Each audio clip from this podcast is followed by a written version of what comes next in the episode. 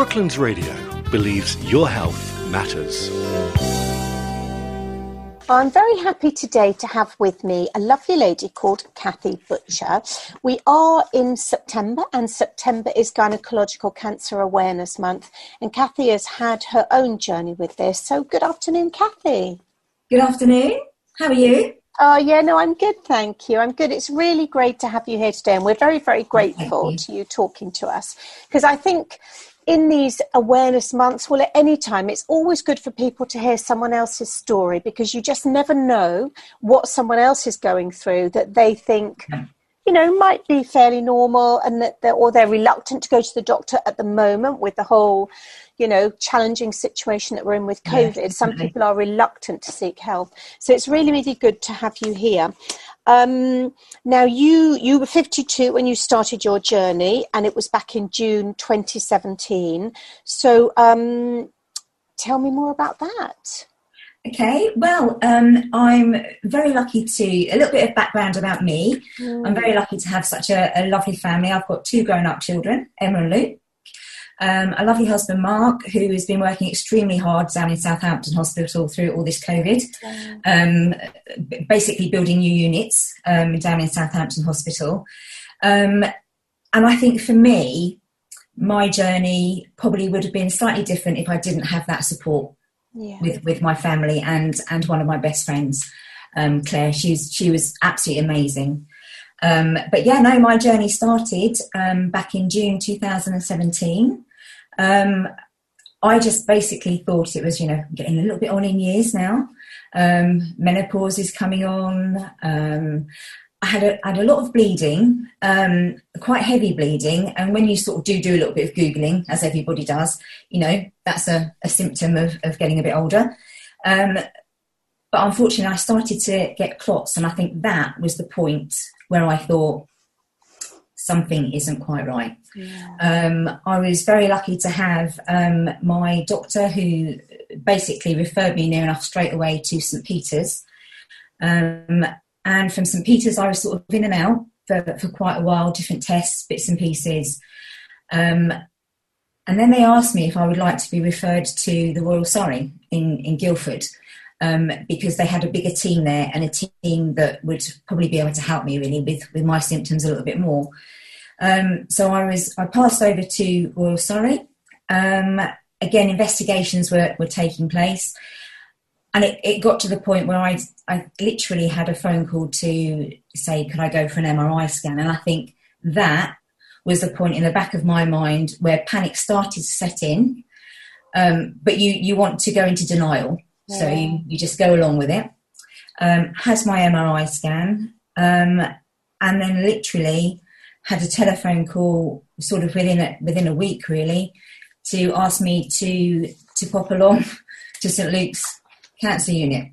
Um, and you know, when anybody says you know we'd like you to go to St Luke's, you know that that is the cancer unit. Yeah. Um, and at the, the time I had the phone call, again I was so lucky to have my best friend Claire, Claire with me.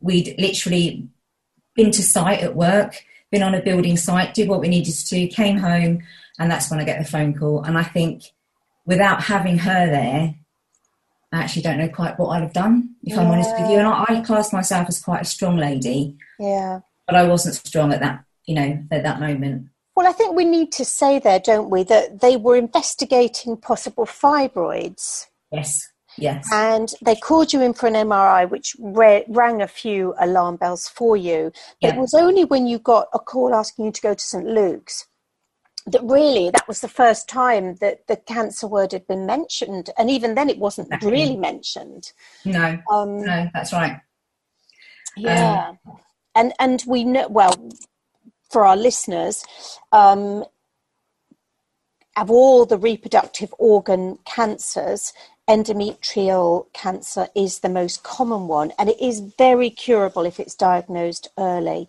um, yes. numbers are falling and again um, I think we had we have had a slight blip, but numbers generally are falling because of smear tests and and the the sort of general checking out that people can have. Yes, we had a definitely. bit of a blip because people weren't having their smear tests. Um, and I can understand that. As you get older, it's even more uncomfortable to have it. When you're younger, you've got the whole embarrassment factor of having a smear test. Um, but we do try and like to encourage people on this program that it's really, really important to have a smear test. And as you yes. quite rightly did, you had a symptom, you Googled it, you thought it was fairly normal for early menopause but actually it got worse and you did absolutely the right thing to go and get that checked out. Um, and I, and I think there you, you know you must never be embarrassed about it. You must never think that oh my gosh you know i'm wasting somebody's time. And you know i was one of those people. I always used to think oh there's somebody far worse off than me. I'll just wait a few more weeks. But those few more weeks are key Yes. You, you don't want to wait. No, you definitely. It, it could have been a totally different story. Yeah, no, it could have been. It could have been. So, okay, you had had. We're into September now, and this all started in June 17. Yes. Um, you got after a week after the MRI, you got the appointment to go to St Luke's, and um, so you visited there. You visited the St Luke's Cancer Centre, and tell us about your appointment there. Yeah, my, my appointment there, bless, was with um, a, a, lovely gentleman um, called Simon Butler-Manuel, who is very um, involved in, in, in, the Grace charity. And bless him, you know, you, you go into the you know consultation room, you know, he's sitting there. And bless him, the first thing he, he sort of said to me, he said, I have got some bad news that I need to tell you. And I think, however that was put to you, the fear that, that you feel yourself, yeah. let alone having your partner sitting next to you and the fear that they also yeah. you know have. It's it yeah, it was so all the tears started to flow. Um, but once I sort of got myself into into a state where I thought, right, okay, I can listen. Um, how it was described to me, the the treatment, what I had, because it turned out that I had quite a large tumour, um, which basically meant that I needed to have the full hysterectomy, so everything needs to go.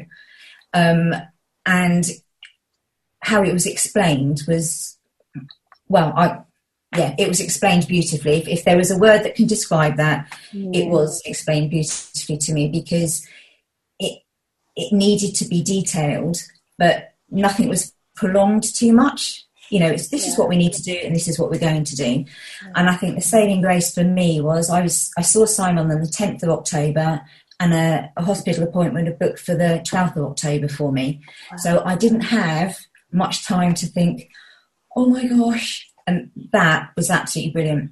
Yeah. And I think the, the, the, way they did that for me, and he said himself, it was a, it's a huge shock to you. I'm so sorry to give you the shock, but do you know what? We're just going to get on with it and we're just going to get it all done. Yeah. Um, and yeah, that that actually in a way eased the fear a little bit. Um, he, he yeah he delivered it so beautifully. Yeah, and were they able to explain at that time whether you'd need follow up?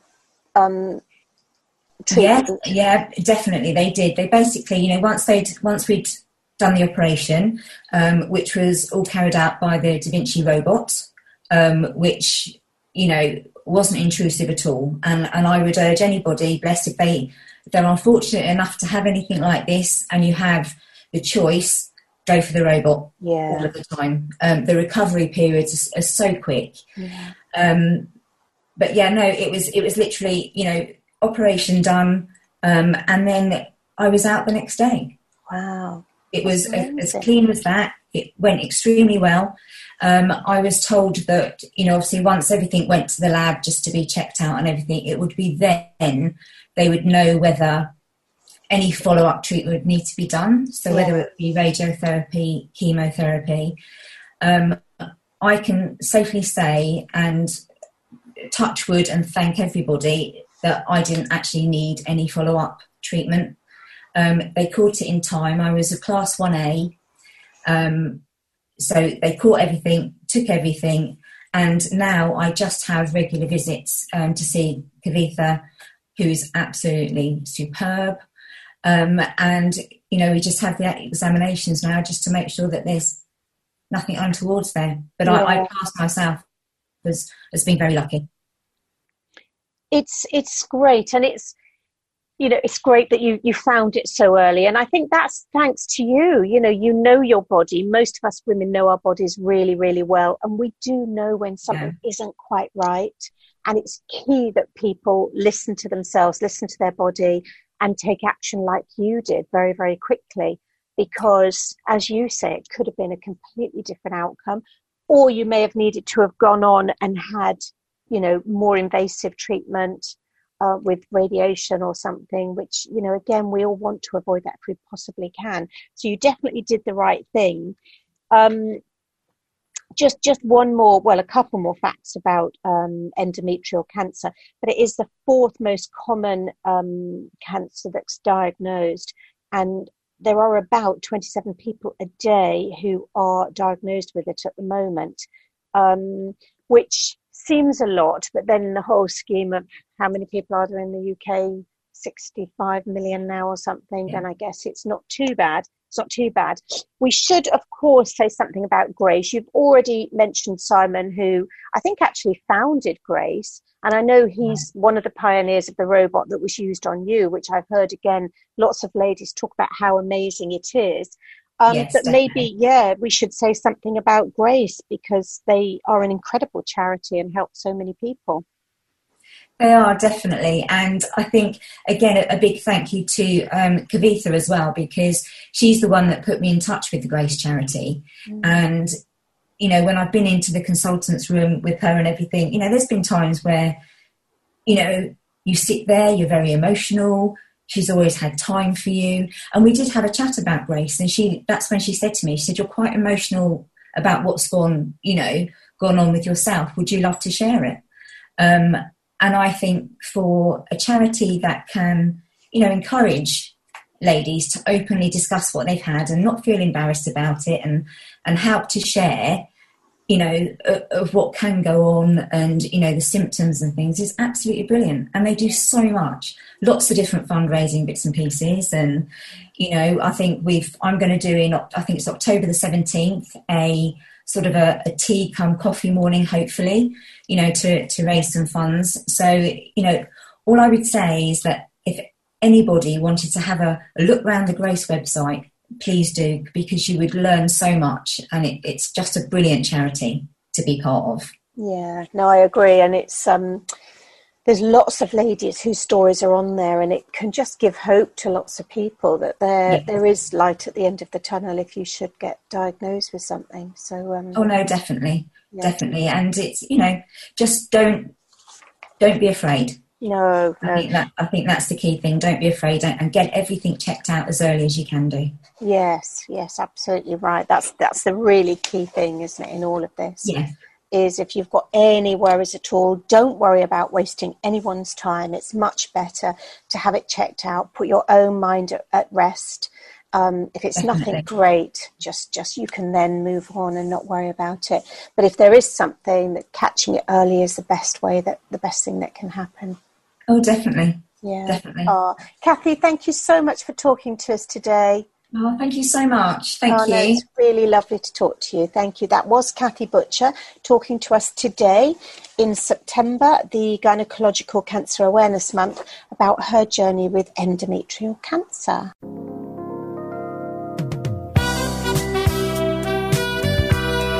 Brooklands Radio believes your health matters.